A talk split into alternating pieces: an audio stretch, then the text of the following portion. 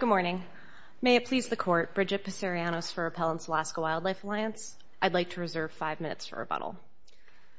The Marine Mammal Protection Act doesn't just prohibit killing, but harming and even harassing marine mammals unless several narrow exceptions are met.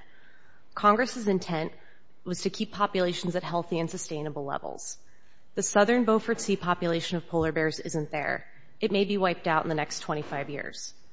Because this population is on the brink, the service's scientists have acknowledged that the death of even one bear or cub from oil and gas activities may not be allowable under the MMPA.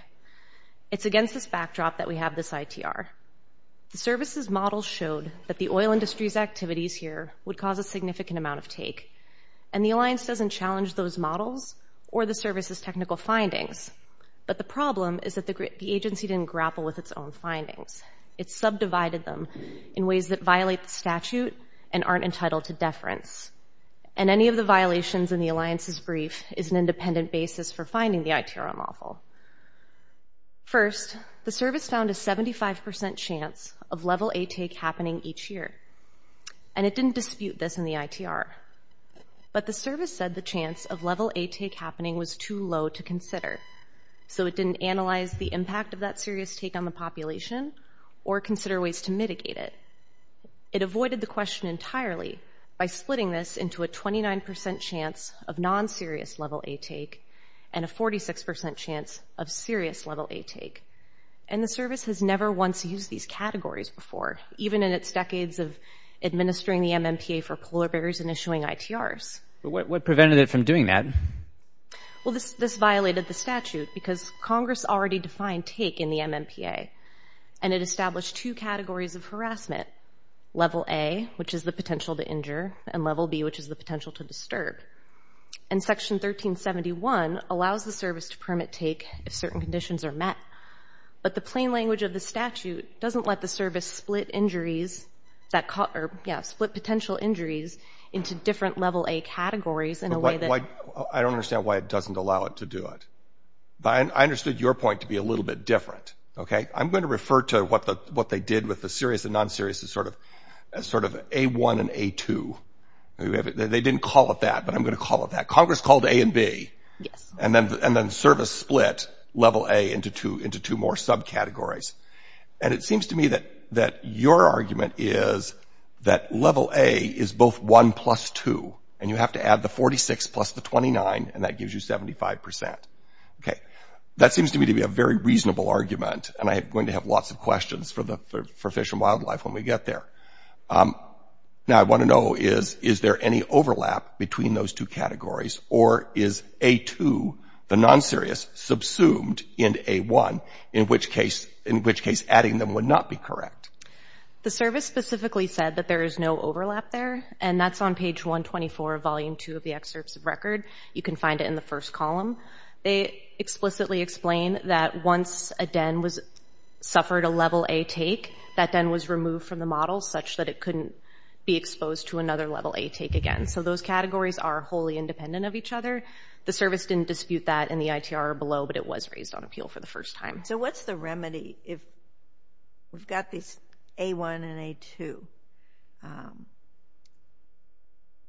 It seems to me intuitively that the remedy isn't in the Court of Appeals to figure that out, but maybe you can tell me what do you think is the remedy if we determine that this splitting of it could potentially you know, get you to too big of a number if you add them up? Sure. The vacatur is the default remedy under the APA. We do recognize here that there are some questions about ongoing oil and gas activities and the need to protect polar bears during their remand such that it might be appropriate to remand this to district court to consider different kinds of remedies consistent with this court's opinion and to further develop the facts of that. I I want to go back to what, why what they did is wrong. It seems that you have two points here. One is that it violates the statute, and one is that maybe they didn't consider the implications of this as much as they should. So starting with the first one, why do you think it violates the statute? It violates the statute because the MMPA generally prohibits the service from authorizing take unless these certain conditions are met that Congress set out, and that's the overarching moratorium at Section 1371. And the service can't rationally make the findings that are required under Section 1371 unless it assesses how much and what type of take may occur. And so for purposes of assessing that, Congress specifically defined harassment and take for purposes of that exception at Section 1362. Right, but I don't think they're saying this is something other than level A take. What they're saying is it's important to look within that and to characterize the different types of risks within that. I guess I don't see why that's not a more precise way of doing it as opposed to just monolithically calling something all level A on the assumption that it might all be the same. So, well, two points there, Your Honor. The first is that by doing it this way, the service basically entirely dodged the question of whether injuries were expected to occur, and it didn't consider how to mitigate impacts from injuries to polar bears, because whether it's serious injury or non-serious injury, it's still an injury as Congress defined it, and the service needs to assess it on that basis. Right, but I'm not sure they disagree that it's an injury in that sense. It just seems that they're discounting it as not as bad of an injury. They are, but that is still not permissible, and I think um, what Your Honor is referring to is some of the negligible impact findings, and we don't dispute that they could consider different types and severities of injury for purposes of assessing whether those injuries would pose a negligible impact on the population or something more, but it doesn't change the fact that at the end of the day, Congress said this is how we're defining level A, this is how you have to consider it for purposes of seeing if these exceptions are met. And I can turn next to the negligible impact piece of this, but um, even assuming that the service can split up level A for its negligible impact findings, the agency still found a 46% chance of that serious level A lethal take happening every year, and it didn't consider the total probability over five years. And this is the part that the service wants you to think is a complex math problem, but it's actually not. This is just a legal question of what reasonably likely and total of such taking mean. And to touch on the first problem, the service unlawfully raised the evidentiary bar for its negligible impact finding, because under the service's regulations, an impact is negligible if, quote, it is not reasonably likely to adversely affect annual rates of recruitment or survival.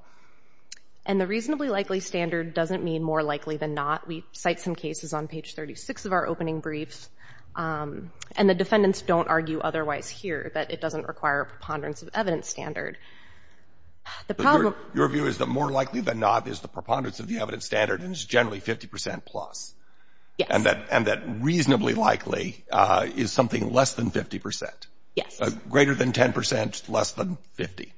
Yes. The Supreme Court has said, um, in considering that standard in other contexts, that it means more than remote, outlandish, or simply hypothetical.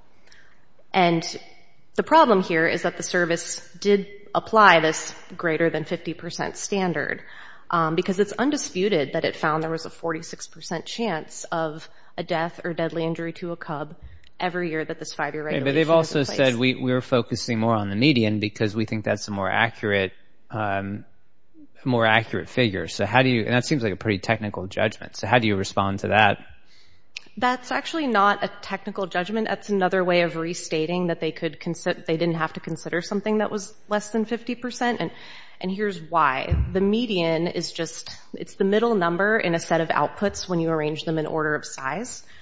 And so the service ran its model 10,000 times, and 54 out of every 100 times, the model spit out a zero. But then the other 46 out of 100 times, the model found there would be one or potentially more cub deaths. So the median is zero, and zero was the most likely outcome. But the problem here is that this median doesn't actually change the fact that the service was actually just saying we don't have to consider anything unless the probability is 50% or greater. Yeah, I mean, there's also other things they considered beyond the model, though, right? The models were computer-generated models, but there's lots of other parts of the record beyond just this. There are, but the problem with the service pointing to those here is that the service made it clear in the record that it was discounting the 46% of model runs um, based on the not more likely than not standard. And it also explicitly said that it was basing its take estimates on that model. And it says that at page 107, where it says its take estimates are being made on the model. And I'd also point the court to comment responses 30 and 33 in the ITR, and those are on page 140 of volume two of our excerpts of record, where the service, again, is tying its negligible impact determination to the fact that 46% isn't reasonably likely, and the median is zero, and zero is the most likely outcome. So it was actually using these quantitative numbers for its decision. And then the second point, too, is that the model actually incorporated the things that the service is pointing to as somehow determinative of the outcome. For instance, the service explained that its model took into account the footprint of the oil industry's activities. It simulated dens on the landscape. The model accounted for there being three aerial surveys for detected dens and assumed that detected dens would have a mile buffer. So the model actually incorporated these very things that the service points to as part of its justifications. Those were already baked in at the outset, and they don't really explain how those qualitative things that they point to here would have changed that percentage in any way. And the second problem with the service's negligible impact determination is that the service can only allow take where, quote, the total of such taking would have a negligible impact on the population. But here again, the service split up its findings, and it claimed that it could lawfully just look at annual take in isolation, not the total. Um, and that is, again, at comment response 30 on page 140 of volume two of the excerpt of record, where the service says that the negligible impacts are best considered in annual terms. If the service is allowed to give an ITR of five years, but it doesn't have to, it could do it on a yearly basis. If this were to have broken, if they were to have broken up the ITR into one-year segments, then their estimates are still good, right, if they are only looking at one-year segments. Yes, if this had only been a one-year ITR. But this was a five-year activity. That's right. And that's what changes the calculus.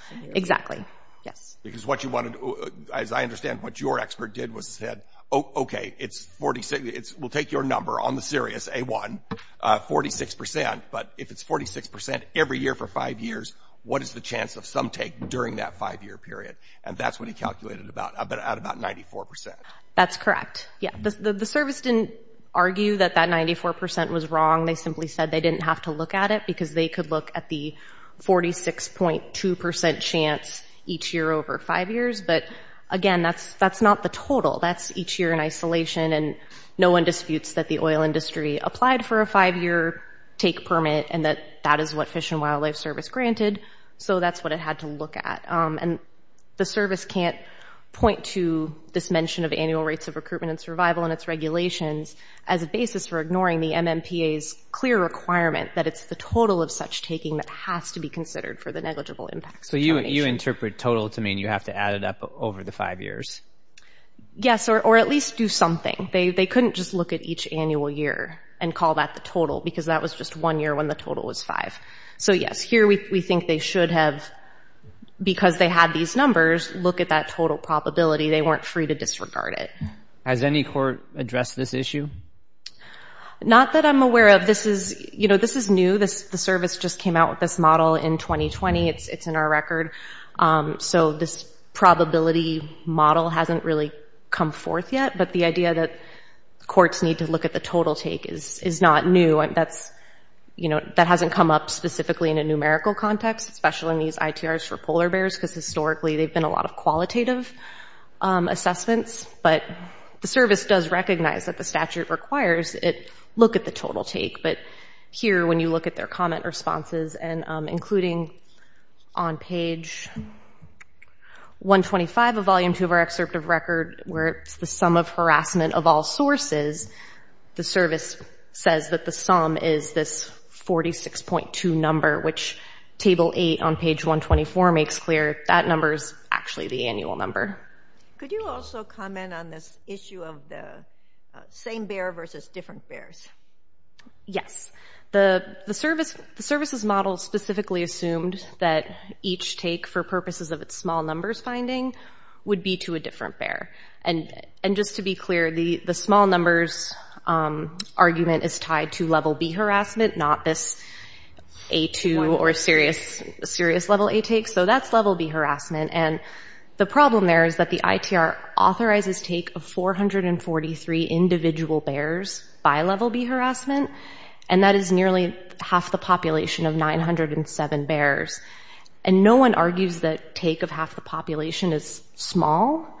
Um, And this court explained in Center for Biological Diversity v. Salazar that the services, that that small numbers requirement is a distinct check on the service's ability to authorize take under Section 1371. So splitting up the total into smaller chunks and ultimately allowing take of half the population would just render the small numbers check meaningless, and that's contrary to what Congress intended in the in the MMPA. And unless the court has further questions, I'll reserve the remainder of my time. Okay. Thank you.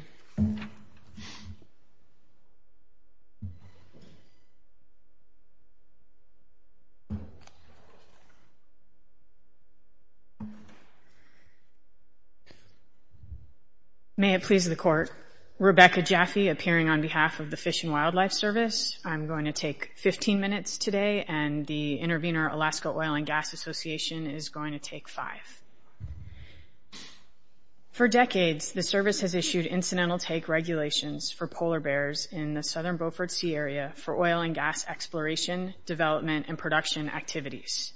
This rule covers similar activities that past rules covered, albeit with requirements for far more extensive mitigation measures. And like past rules, this rule complies with the MMPA. The MMPA mandates that the service shall allow incidental taking of polar bears so long as certain requirements are met. I'll focus here today on the small numbers requirement and the negligible impact requirement. Starting with the small numbers requirement, the service reasonably assessed small numbers on an annual basis. Plaintiffs are adding up the small numbers over all five years of the rule, but the service reasonably looked at it annually. And there's a couple reasons why that's reasonable. The first is that the phrase total of such taking in the statute is in the negligible impact phrase, not the small numbers part of the statute. Congress said small numbers in the statute, but it did not say over what time period. It did not define the term small numbers at all, and in the legislative history, it even recognized that small numbers is an imprecise phrase.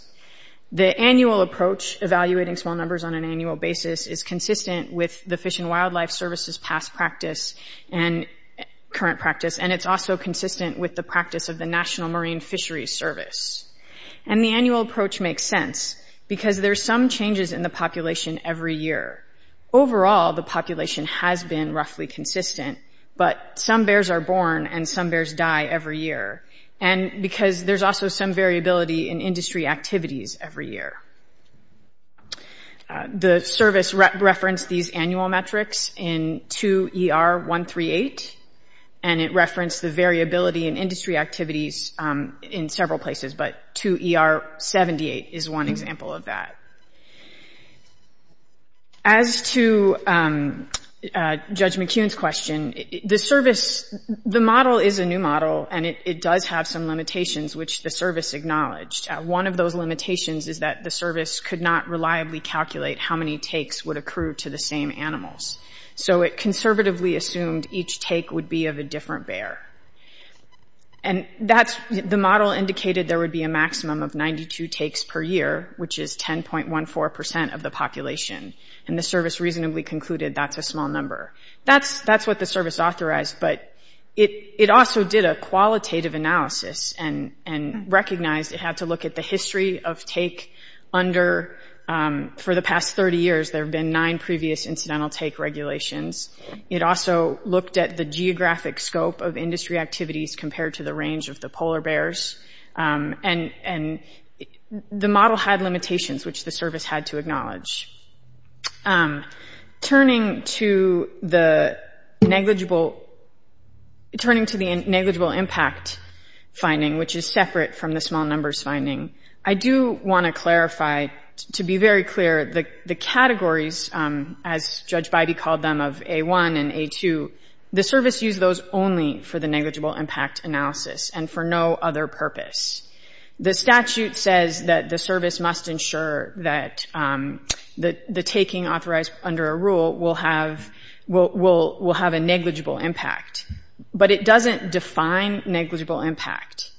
The regulation defining negligible impact says that it defines negligible impact as whether any impacts are reasonably likely to affect the survival and recruitment of the population. Level A and B harassment are concepts in the statute, but the statute does not mandate that the service use those concepts specifically as part of the negligible impact inquiry, and neither does the regulation. Okay. I'm and I'm I I don't think I don't think there's any inherent problem in the service deciding to subdivide level A. My problem comes when you calculate A1 and A2 separately and then fail to add them together because A1 plus A2 is what A equals. Once you subdivide them, level A is still what Congress said. It requires certain kinds of actions or calculations by the service. So we can't — it seems to me that when you only look at the 46 percent of A1, you've completely ignored A2, but A2 is a part of A. So I don't understand what the service has done here. Your Honor, I beg to differ for two reasons. Um, the first is that those are — that's just one piece. That's one data point that the model produced. It also produced a median output. It produced a uh, median — Just keep me — just keep with me on my logic. Is there something wrong with my logic that A1 plus A2 equals A? Yes, Your Honor. Okay. Are those overlapping categories? So are we double counting? Is that the problem? Uh, there could be double counting. Plaintiffs note that the model assumed if there's one particular den that has take in the early denning period, for example, then it wouldn't have take later on. That is true, but the model was looking at take across the whole population. It was Right. But but when you subdivide — I mean, Fish and Wildlife was not obligated to do this subdivision.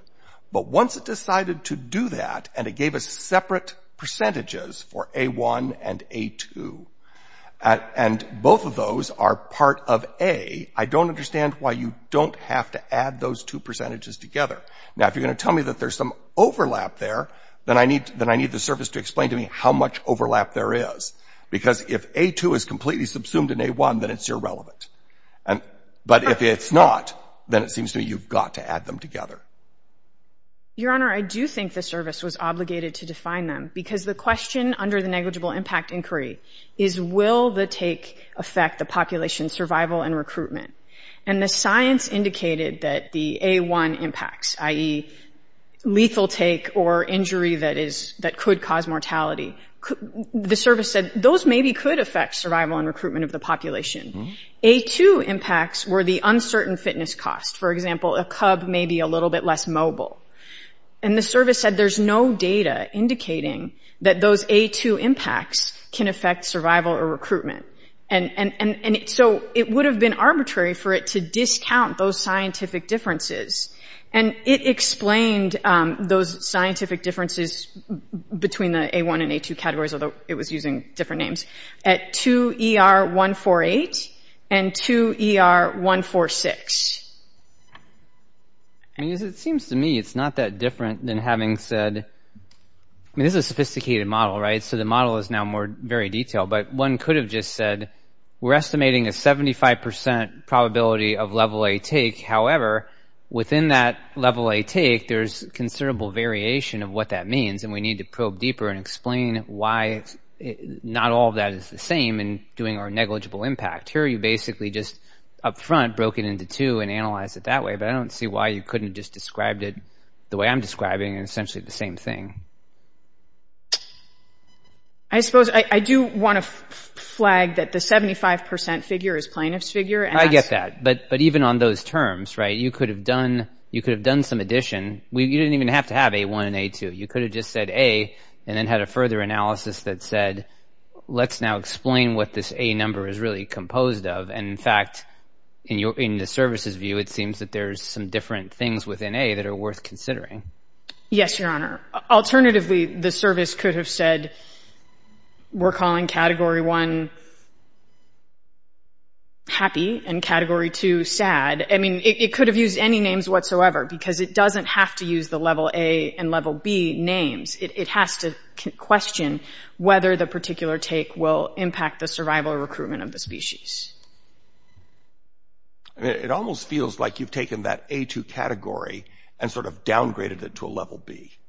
And it just feels like you felt like you're going to second-guess Congress on this one and that the things that the service has has under its model still defined as level A um, categories uh, somehow should not count. Again, I beg to differ, Your Honor. First of all, the service did separately look at level B harassment in its negligible impact inquiry. It said level B would likely accrue to the um, mother bears or the female bears. Um, but there are specific places where Congress said in the MMPA you have to use level A and level B.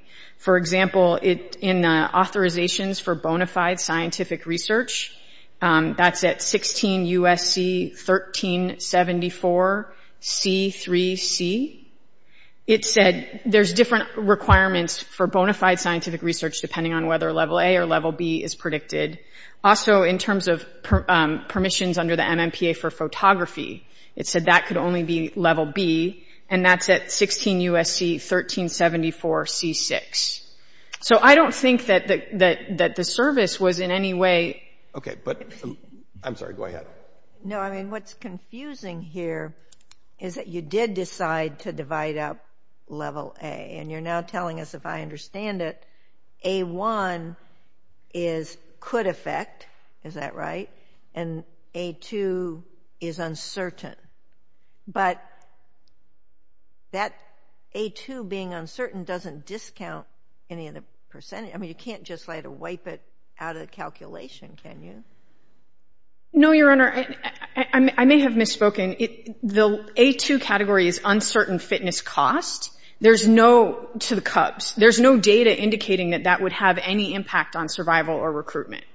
The service wasn't saying it's uncertain whether this might affect survival or recruitment. It was saying there is some fitness cost. But there's a big difference between having a fitness — you know, impairing fitness in some way and killing a Cub. Right, but then how do you reconcile the two groups? That's the question that we're having. Once you lay them out there. Level A is injury. Level B is is disturb. And both of those are harassment. Okay? Level A and level B are both harassment. Level A is injury. You've described the — the service subdivided those into serious injury and non-serious injury. But they're both categories of injury. And that's what Congress said was level A. I don't see how you get to ignore non-serious injury as as though it's not as though it's not an injury. It may not be serious, but it's still an injury, and that's what Congress defined. Well, Congress uh, — uh, excuse me. The service wasn't ignoring it. It was saying for — we have to do something specific for the negligible impact inquiry. We have to say, will these potential — will will the taking affect the survival and recruitment of the population? That's a specific inquiry. And the service knows there are some injuries that may affect survival and recruitment, and there are some that won't. It would have been arbitrary to disregard that science indicating the differences between different types of injuries. When you're doing a negligible impact assessment, do you need to use — does the service need to use level A and level B? Not at all, Your Honor. It can use any categories — I mean, or, it can use whatever the science takes it to, I think. Right. That's why I wonder whether some of the confusion here is just simply over-labeling, because it seems that the service could have done exactly as you've described it and not called it level A. You could have just said, well, we've done this analysis and modeling, and we're seeing some injuries that are more serious and some injuries that are more speculative. Discount the speculative ones, focus on the serious ones, and make a judgment as to whether that's negligible impact. That has nothing to do with whether you're calling it level A or level B or anything else. Yes, Your Honor, exactly. It could have called the A1 category potential survival impact, and it could have called the A2 category small injury, no potential survival impact. It could have used any names at all. Why did it use level A here? What was the thinking behind that, if you know? I do not, Your Honor. So I want to follow up on Judge Bress's question, because I think it's a very important question. So what is level A and level B relevant to then? It's defined in 1362. Is it not operational in 1371? Congress did not require the service to use the level A and level B categories in the negligible impact inquiry. Did it use the term injuries or disturb elsewhere in 1371? They're defined in 1362. Are they used elsewhere in 1371? That's a pretty that's a pretty long, pretty complex statute. So I have the statute in front of me. If not not to my knowledge, not elsewhere in 1371. Um, but as I mentioned earlier, Congress did use those eh, terms specifically for the requirements for issuing bona fide scientific research authorizations and photography authorizations. So Congress knows how to say, I want you to use level A and level B. And it did that with specific types of authorizations, but it did not with the authorizations under... It has used level A and level B as two different forms of harassment, and the term harassment certainly appears in 1371. Yes, Your Honor. So it suggests that those are relevant to that, a taking of harassment or small numbers.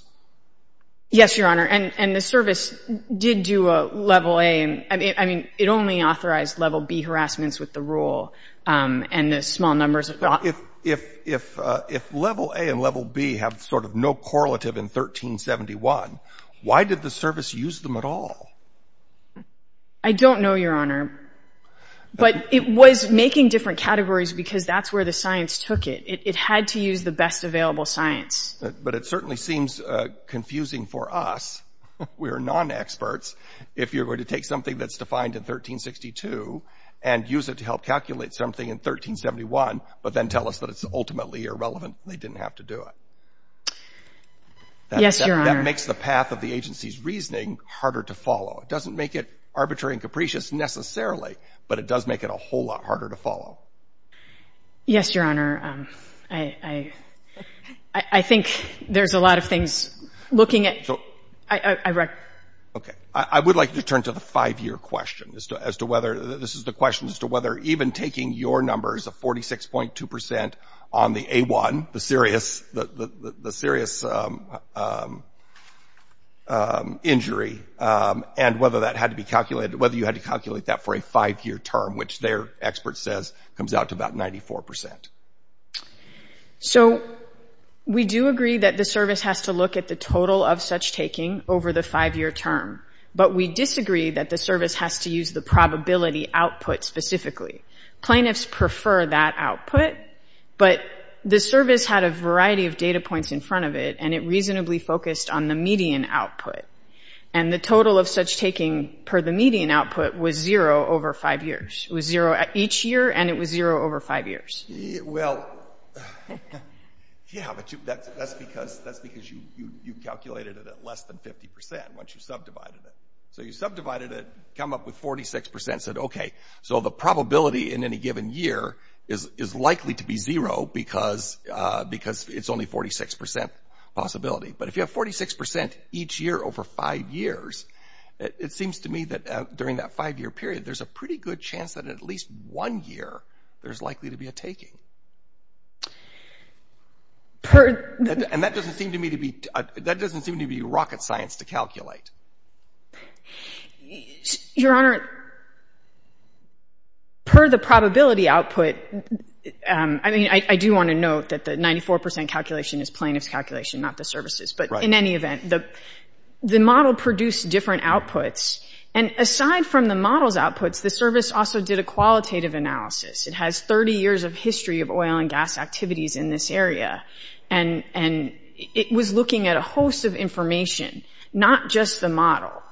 Um, within the model's outputs, it focused on the median, which, as I said, was zero. It was the median result. It was the most likely result. But that's only for one year. That was that was the median per year, right?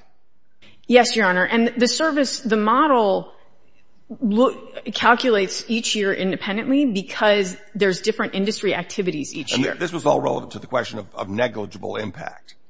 Yes, Your Honor. Which does use the word, where the statute does use the word total. Yes, and we don't dispute that. But if your number is zero, the total every year, then the total over five years is zero. Right. It's a little bit of the fallacy of composition, though. If you keep subdividing things, um, then uh, we may end up with, a, you know, what is the chance of taking a bear in the next second, you know, is approaches uh, zero. But if we continue to add those over the course of five years, uh, it changes things. But if we look at any any individual second during that five-year period, yeah, there's no chance we're going to take a bear. Your Honor, I beg to differ. The service, I mean, looking at each year individually for the model made sense for a variety of reasons. First of all, there's some variability in industry activities each year, and it had to account for that. Second of all, denning season happens once a year. The service wasn't subdividing things by the day or the second. It was looking at each year, and the result each year was zero, and it focused on that. I see that I'm quite over my time. Let me see if there are further questions for you. I do have one I do have one last question. If we were, if, and I'll say it's a big if, if we were, if the panel were to find that we thought that there was something that was incomplete, maybe arbitrary and capricious, maybe not, but at least incomplete, is vacatur the appropriate remedy, or is there something less than vacatur required here? Something less than vacatur is absolutely required here, Your Honor. Um, and what would that be? Is that a remand from us to the district court to order something from Fish and Wildlife, or to the district court to take additional evidence, or can we just send this straight back to Fish and Wildlife and say, uh, run the numbers on these things? You can, you could remand to the Fish and Wildlife for further explanation. I think if the court were considering vacatur, then we would respectfully request that instead it remand to the district court for further briefing and argument about remedy, so that the parties can present evidence about the disruptive consequences of vacatur. But if the court is disinclined to vacate and wants more explanation, for example, about the 46% issue, then you can remand for further explanation. Um, it would be highly disruptive to industry to vacate, and the rule provides important conservation benefits. Thank you. Okay, we'll hear from Mr. Steen now.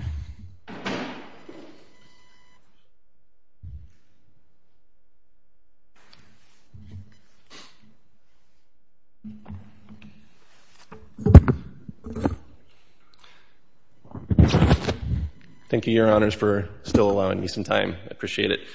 Well, the benefit of being the intervener and going last is I can see how the issues have been um, delineated, so I'm just going to jump right in unless you have any questions you want to start with. But I'm going to start with this Level A issue, which is distinct. It goes to negligible impact. It does not go to the small numbers issue, which we haven't really talked that much about. I'm happy to answer questions about small numbers, but we've addressed it in the briefing. Um, on Level A, I think one of the first things to understand is that we're talking a lot about probabilities. We're focusing on a single metric of probabilities. And the plaintiffs have said, well, yeah, that probability makes sense because negligible impact refers to reasonably likely.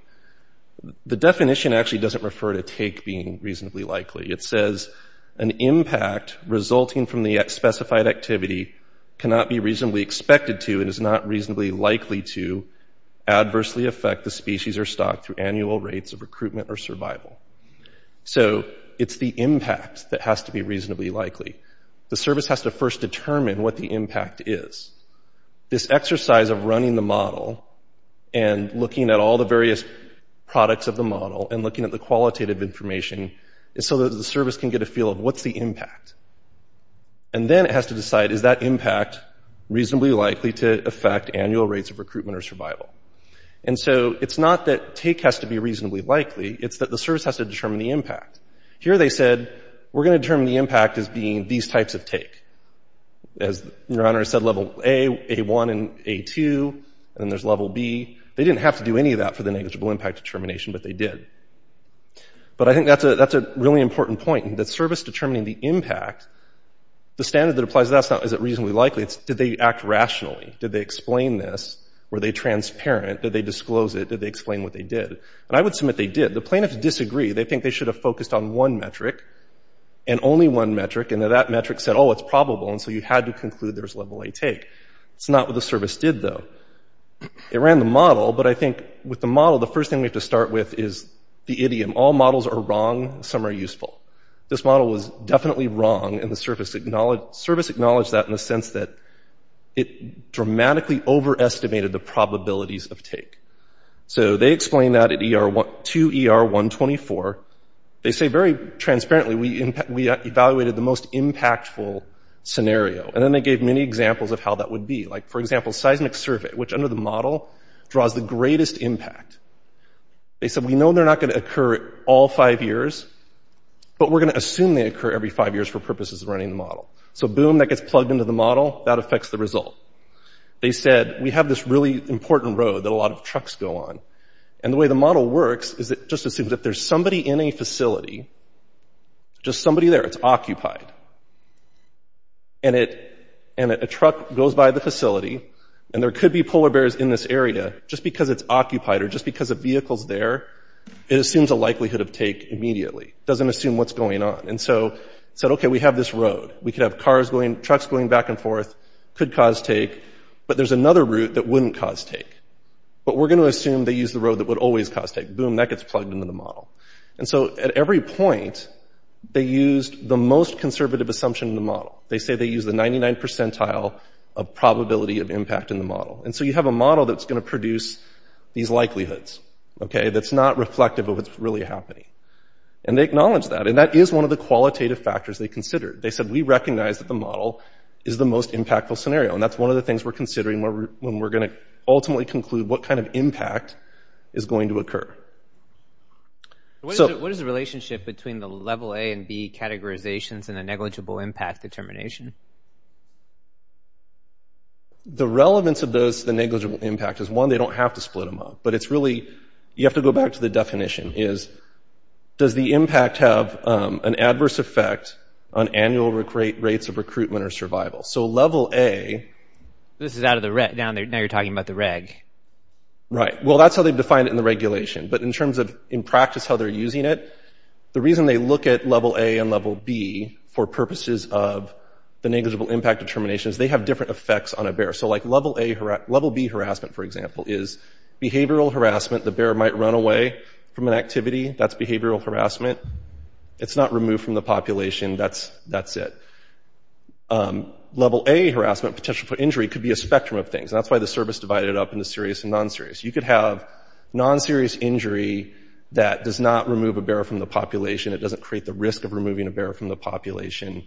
And so the service categorized it that way, I assume, because that has a different effect on the annual rate of recruitment or survival.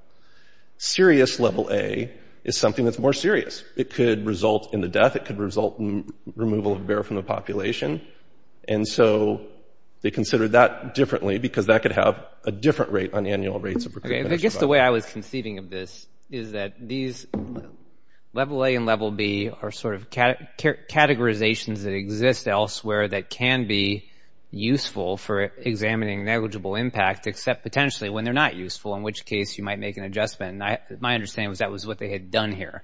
It's not necessarily laid out in the most clear way, but that is how I was reading what the service was explaining in their decision. Yeah, I mean, it's one way that you could do it. It's the way the service chose here. Ultimately, they have to determine whether the total take has a negligible impact. And they could have done that by lumping all take together, level A, level B, saying here's the total take, here's why we think it has a negligible impact. And they could have explained that. They could have said different types of the take have different types. Is this uh, A1, A2 methodology something they've done before, or is this a maiden voyage on this approach? In my experience, I have not seen this before. Uh, the question was asked earlier, is serious injury something that is in the statute? It's not anywhere else in Section 101A5. Uh, it does appear elsewhere in the Marine Mammal Protection Act. So, for example, it applies to some of the provisions governing commercial fisheries. So looking at the types of impacts from fisheries, do you have something that's a serious injury, which the National Marine Fisheries Service has defined as something that's likely to result in the death. But um so it's not an uncommon term in the MMPA, but it was I haven't seen it used in this context before. Can you address the five years versus one year before you sit down on the negligible impact analysis? On the, not the small numbers, but on? Not the small numbers. So getting back to my point about the models, they use the model. They have to look at the results of the model. But the model produced a mean, it produced a median, it produced a probability, it produced a confidence interval. The plaintiffs honed in on one of those. The service said, and they explained it, this is, this is rational basis review. Did they explain it? They did explain it. They said, we think when the data are significantly skewed, like the data we have, we, the service, think the median is the most informative. And that's all they're required to do. That's the agency's explanation. The plaintiffs disagree with that, but that's the agency's explanation. They also did consider qualitative factors, recognizing that we've always done this qualitatively, so we can't ignore qualitative factors. The qualitative factor of the model being overly conservative, we have to take that into account. The qualitative factor of we didn't consider all mitigation measures in the model. Plaintiffs' counsel is correct. They did consider Um, the beneficial effects of flying surveys to detect polar bear dens in the model. They didn't consider any other mitigation measures in the model, though. And they recognized at 2ER140 uh, to ER145 that there are beneficial effects of mitigation they didn't take into account. They also recognized that there's never been an observed level A harassment in the history of this program, decades um, of polar bears. And then that was something else that was relative. It was the service as the expert can take all of this information and make a conclusion. Um, the plaintiffs might disagree. The court might disagree. But the question is, was that ultimately rational? And I would submit they explained it. I think we have your argument, so thank you very much for your presentation this morning. And we'll go ahead and hear rebuttal.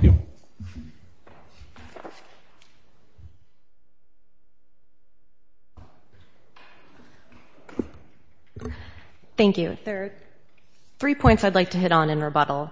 The first is that the service's failure to consider level A take holistically is not harmless error, as the defendants seem to imply. The fundamental problem with the way the service broke out level A take in the way that it did is that, again, they didn't assess the impacts of level A take because they said it was so unlikely to occur. And they talk about this on page 124, volume 2 of the excerpt of record. And as a result, they only look at the impacts of level B, which is this potential to disturb on the population. Um, so while the federal defendants have said it served no other purpose but informing the negligible impact determination, the record's clear that it did, in fact, inform the service's determination that no level A take was expected either annually or over the entire course of the five years. And that played a role in the agency's ultimate findings. And the service explains several times in the ITR that it is not considering impacts of level A take on the population, specifically on volume 2 excerpt of record, pages 102, 125, and page 143, comment response 49. And the reason this matters is that even even assuming this non-serious level A harassment doesn't impact rates of survival because the service defined it to be an injury that doesn't cause death, um, this court said in Natural Resources Defense Council v. Pritzker that even negligible impacts still have to be mitigated to the greatest extent possible. This is a fundamental precondition to the service allowing any take at all. So on remand, the service would have to consider whether it can issue an ITR if there is projected level A take from these activities. And the crux of that is it would force the service to assess how to mitigate those impacts and ensure the least practical adverse impact. I would also note that, yes, Congress did use the word serious injury elsewhere in the MMPA, but as the Alliance explained in its brief, when Congress uses words in one section of a statute but omits them in others, it shows that Congress knew how to make that specification, and including it one place and excluding it elsewhere should be given meaning by the courts.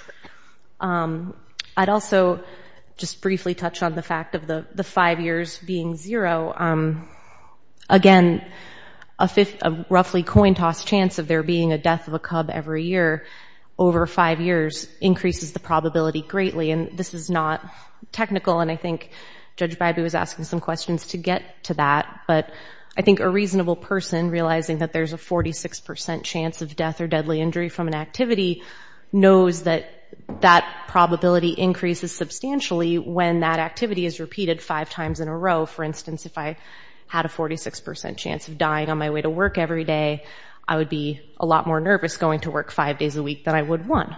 Um, and to touch on the point about the model being overly conservative, the service did note that the model was conservative, as Mr. Steen pointed out, and that's on page 124. But the service also repeatedly said, well, it also explained that the reason the model was conservative was because it was using the information that industry provided about the activities it was going to do. So conservative or not, it's based on the reality of the information that AOGA provided as to what it was going to be doing over five years. And the service also repeatedly stated in comment responses that it was not overestimating the potential for take. And that's in Volume 2, Excerpt of Record, pages 141 to 142, in response to Comment 41, pages 148 to 49, in response to Comment 83, and page 154, in response to Comment 129. And regarding the comment that these oil and gas activities have gone on for decades without any problems for polar bears, that ignores that the service developed this quantitative model because it recognized that its prior findings and past reported take had actually underestimated take of denning cubs, and that new information showed impacts to denning bears were more significant than the service previously thought. And that's explained at Volume 2 of our Excerpt of Record, page 139, pages 141 through 142, page 251, and uh, page 257. And regarding Level A take, um, as we pointed the Court to earlier, at page 261, a study by the service of scientists does question whether any Level A take of this population could be permitted, consistent with the statute. So this is a really significant question that the service would need to consider on remand as to whether it could allow even Level B harassment for these activities where Level A take is essentially certain to occur. And unless the Court has any further questions, I'll sit down. Okay. Well, thank you to all counsel for the briefing and argument in this case. This matter is submitted, and we'll stand in recess until tomorrow morning. All rise.